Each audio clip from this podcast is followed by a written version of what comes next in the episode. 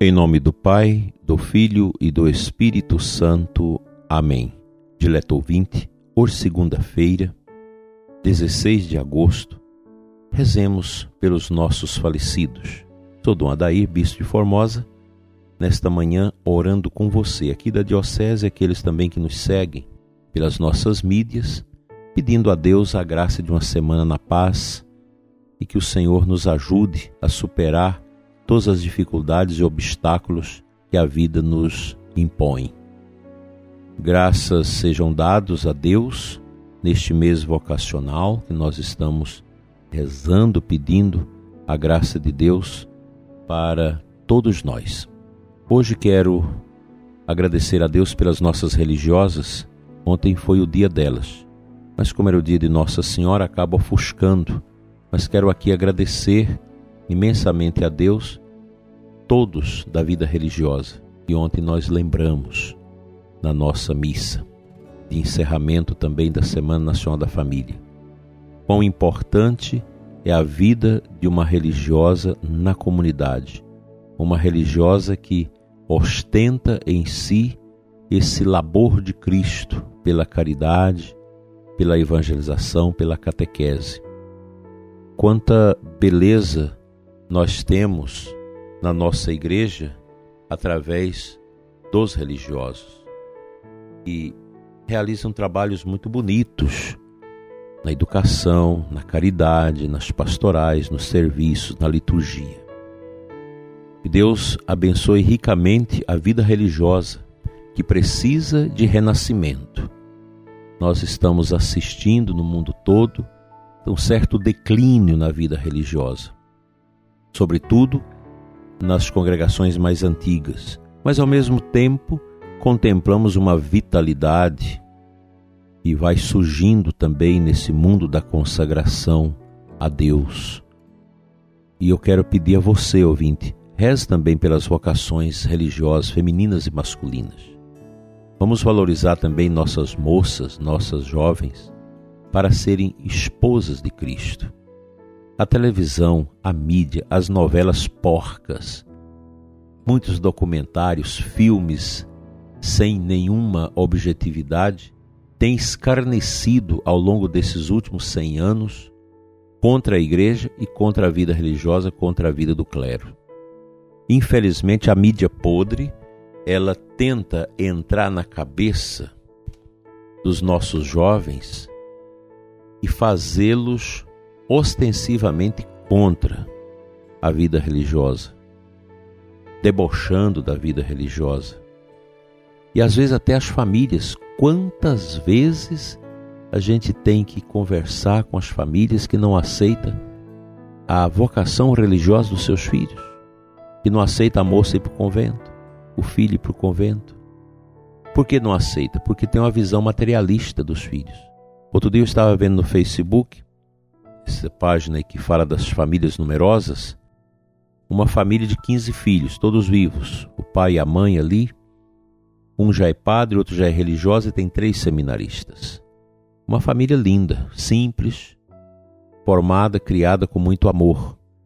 Uma família onde o pai e a mãe teve um papel está tendo maravilhoso, como Santa Zélia e São Luís, os pais de Santa Teresinha, que formaram as suas filhas para Deus. A finalidade da família é formar vocacionalmente os seus filhos para Deus.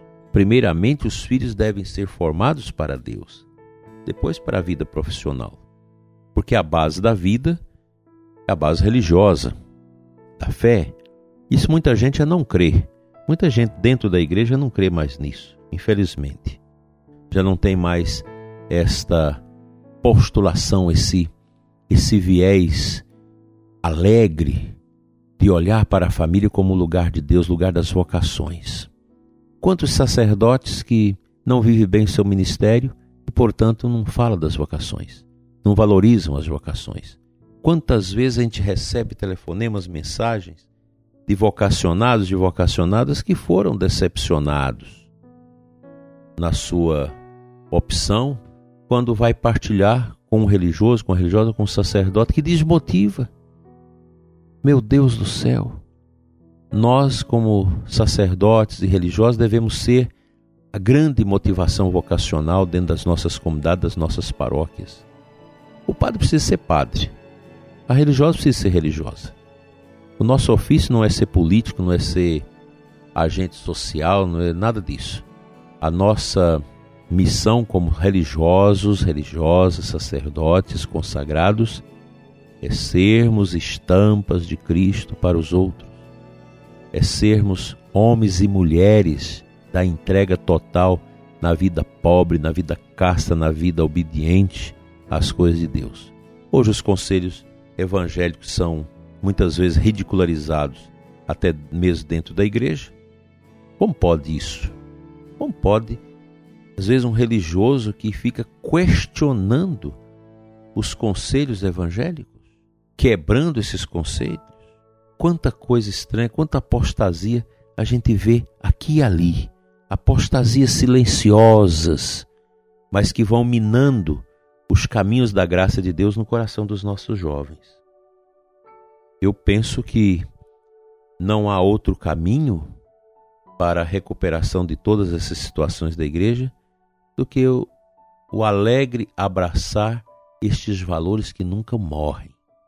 É tanta releitura, temos que reler o estilo da paróquia, temos que reler a vida do sacerdote, tem que reler a vida religiosas. Temos que reler, não, nós temos que aprofundar os princípios, os fundamentos daquilo que dá guarida à vida sacerdotal, à vida religiosa. Não se inventa realidades novas num mundo modernista estranho como este nós estamos vendo. O que, esse mundo tem a oferecer? para a formação religiosa. Nós vamos aí acolher Judith Butler, ideologia de gênero, acolher tantas meditações globalistas dentro da igreja, esses viés que nós temos, essas teologias ecofeministas que não servem para nada.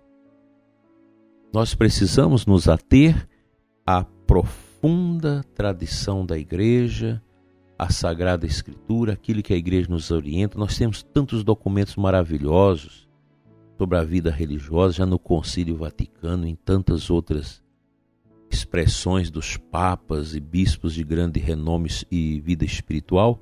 Nós não temos que beber na água suja que esse mundo tenta nos oferecer. Nós não podemos esquecer de que nós precisamos ser sinal, sal e fermento dentro deste mundo globalizado e estranho e não tem muito a oferecer para as pessoas a não ser esse caminho largo, indicida para o caos. Nosso caminho é o caminho do Calvário. A boa freira, o bom sacerdote, o bom vocacionado, o bom cristão, o bom leigo, ele o é pelo caminho que ele traça, a subida ao Monte Calvário, com Cristo pela redenção do mundo, a alegre esperança na ressurreição, a dedicação sendo sinal e amor de Deus dentro da nossa comunidade, da nossa paróquia. Rezemos nesta segunda-feira pelas nossas religiosas, pelos nossos religiosos, para que eles deem testemunho da verdade, se fundamente mais no pensamento do fundador, na santidade de tantos fundadores que são santos que deixaram legados maravilhosos, profundos, e que às vezes hoje os seus descendentes na congregação às vezes não conhecem. Fica trocando aquilo que o fundador disse e escreveu por coisas tão pequenas deste mundo nosso também tão apequenado.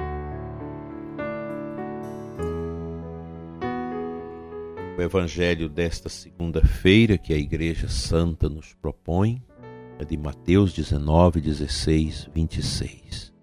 O homem perguntou a Jesus: Quais mandamentos eu devo viver? Jesus respondeu: Não matarás, não cometerás adultério, não roubarás, não levantarás falso testemunho, honra teu pai e tua mãe e ama teu próximo como a ti mesmo. O jovem disse a Jesus: tenho observado todas essas coisas. O que ainda me falta? Jesus respondeu: Se tu queres ser perfeito, vai, Vende tudo o que tens, dá o dinheiro aos pobres e terás o tesouro no céu. Depois vem e segue-me. Olha que ensinamento profundo. Essa palavra de Jesus sempre é, me fustigou, desde a minha vocação, da minha descoberta do amor de Deus na igreja, através daquele grupo de jovens, lá na minha cidade de Campo Norte, o grupo Júpiter, que ainda existe muitos daquele tempo que a gente mantém amizade, troca de mensagens, partilhas, quanta beleza. Ali eu fui descobrindo essas riquezas. E a riqueza desse chamado de Jesus, que é um chamado que exige de mim, sacerdote, e você, religioso, religiosa, consagrado, esse despojo. Despojar dos apegos. É preciso vender vender tudo aquilo que te separa de Deus, jogar tudo fora, para você ter realmente o segmento na verdade com Cristo. Jesus é muito simples. Ele é o Deus da simplicidade. Seguir Jesus Cristo é a coisa mais bonita e não é tão difícil, mas é preciso largar para trás tudo aquilo que nos amarra, tudo aquilo que nos limita, tudo aquilo que nos prende. A gente deixa tudo.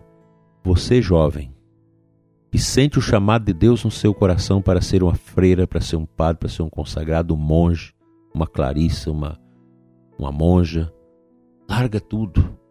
Vai, vai ser vela que se queima no altar por amor de Cristo, vai consumir sua vida na oração, na dedicação. Isso é muito belo e o mundo precisa hoje de jovens que têm essa coragem de largar tudo por Jesus para ganhar tantas almas para Deus. Amém.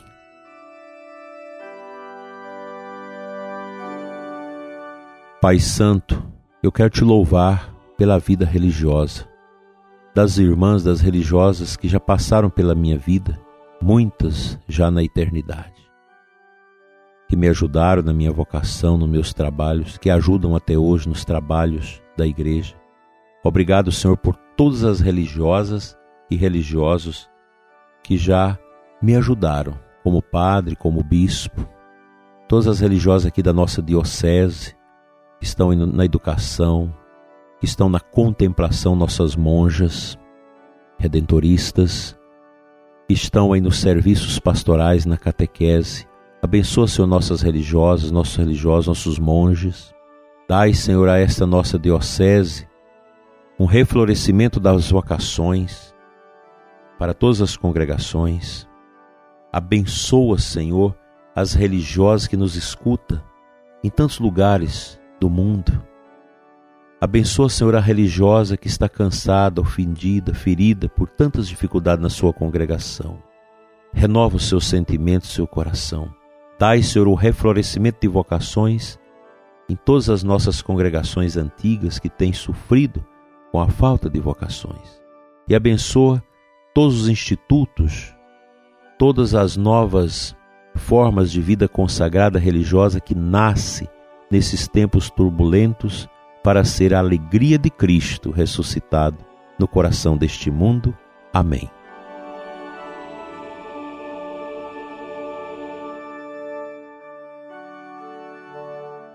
Bom Deus te abençoe e te guarde, hoje e sempre, e abençoe todas as nossas religiosas e religiosos que nos ouvem, que nos ajudam.